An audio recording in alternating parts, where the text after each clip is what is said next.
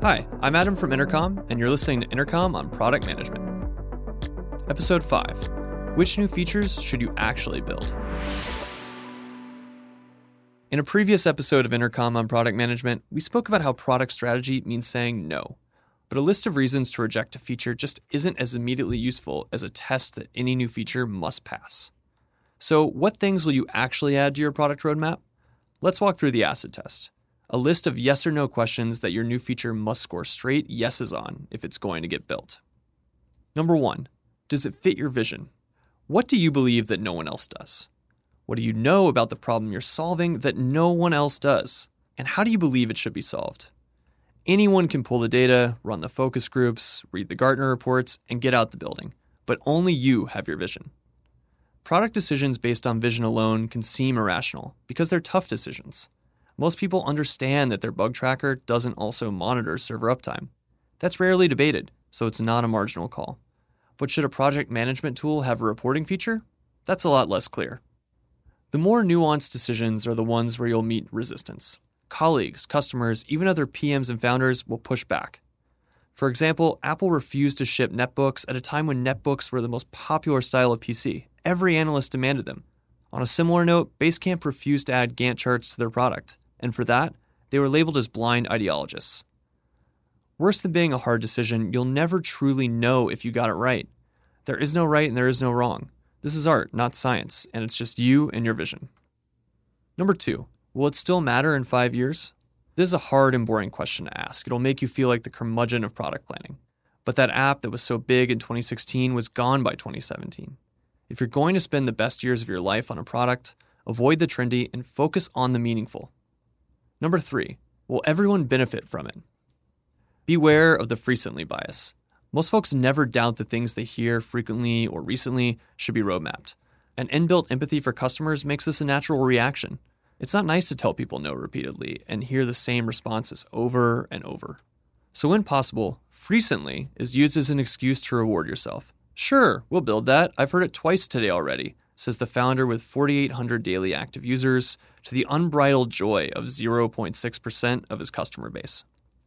The danger of the frequently bias is that it gives you the illusion of analysis, the sense that you've done your homework and that you've come to a rational conclusion.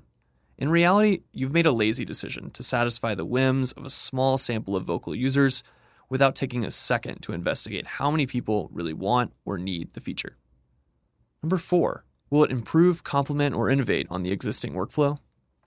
Adding a whole new workflow to your product should be a rare occurrence.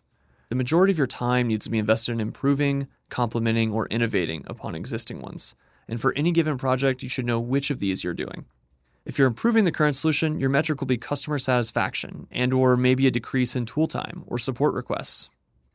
If you're complementing it, your metric is going to be increased engagement. That's because the workflow now works in more cases or can be used in more circumstances. Innovation is the trickiest.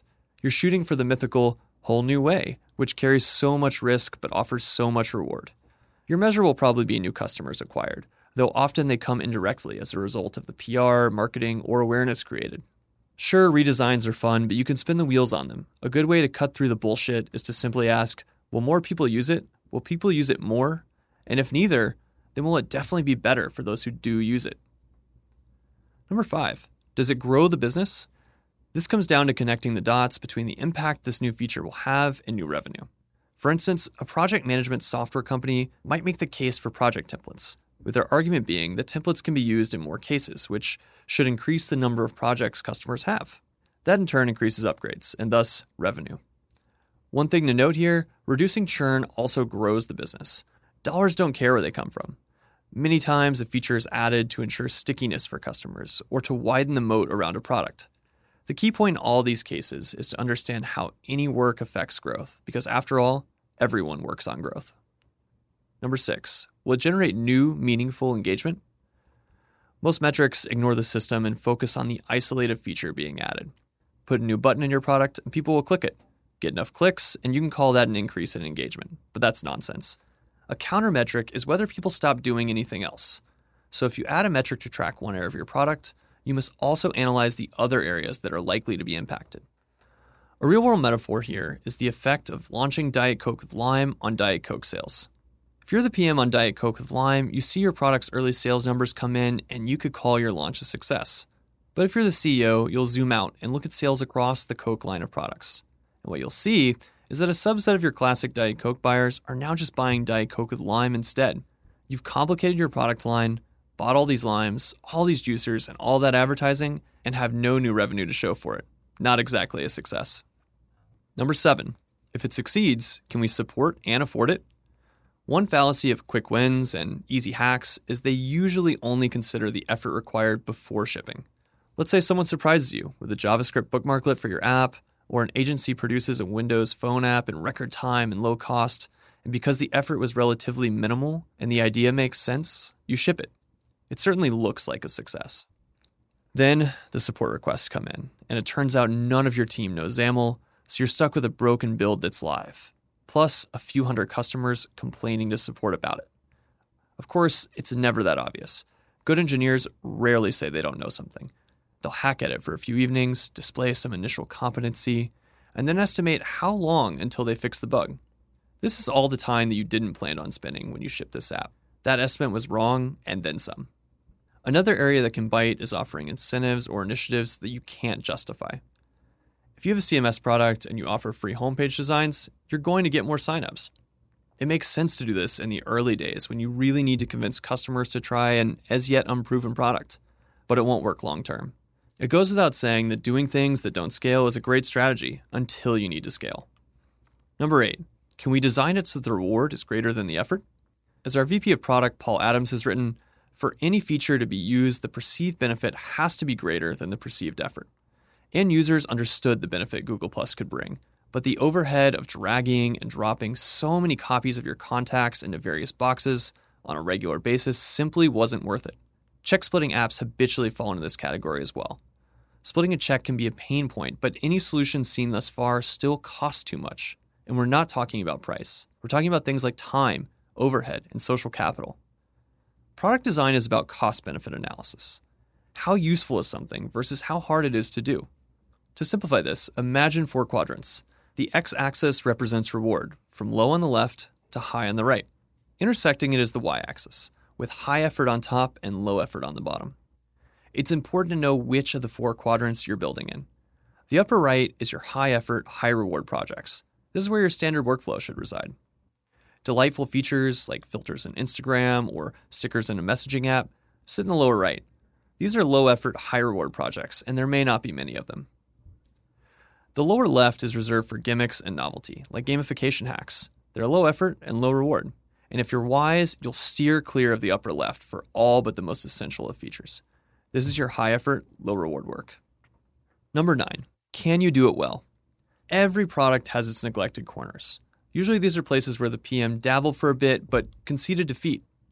But the thing is, conceding defeat rarely results in removing a feature. It usually just means ignoring it, leaving a messy trail, and a confused offering. The problem here is when product teams tackle areas they don't fully understand. This happens when a team moves beyond self design, that is, past the point where they are their customer. At this point, their design process breaks and they need a new one. Examples include teams that don't track time, adding a time tracking feature, people who don't manage calendars, designing a calendar management option, and designers who don't close issues, building an issue tracking system. None of those are inherently wrong. What's wrong is the design process. It needs to move beyond works fine for me and into something much more activity focused. To build a feature well, you have to understand the job it does intimately. It's like the old saying if you can't do it well, it ain't worth doing. Number 10. Can we scope it well? At Intercom, we preach that starting with a cupcake release for a feature is essential. That means building the smallest, holistic version of what this feature could be and then testing it with users. Early usable releases give us the feedback necessary for an idea to flourish. A good sign that a feature isn't well scoped is when the feedback lacks specifics. Like when you hear someone say, make it work for bigger companies. Or that the feedback is feature based, like reports, as opposed to a job based request, like let sales managers see their team performance. It's always easy to agree on truisms in product meetings. Someone says, it should be easier for bigger teams. Everyone nods and a post it gets stuck on a whiteboard. It's only in the specifics that you'll understand the scope. It's the difference between hearing, we should let people group their colleagues by department, versus we just need an enterprise mode. Badly scoped features meet no one's requirements, ship late, if at all, and add nothing to the product but confusion. Of course, beyond this 10 question acid test, there are going to be slippery slopes and marginal calls. It's tempting to excuse occasional violations of this list, assuming that as long as it's right, most of the time, it'll be fine. Maybe that's true in theory, but this is software. Reality bats last year. This is why we say that product strategy means saying no. Roadmaps are incredibly hard and require agonizing trade offs. But regardless, every good PM needs a firm checklist for when to say yes and when to say no, and they don't make exceptions. This has been Intercom on product management.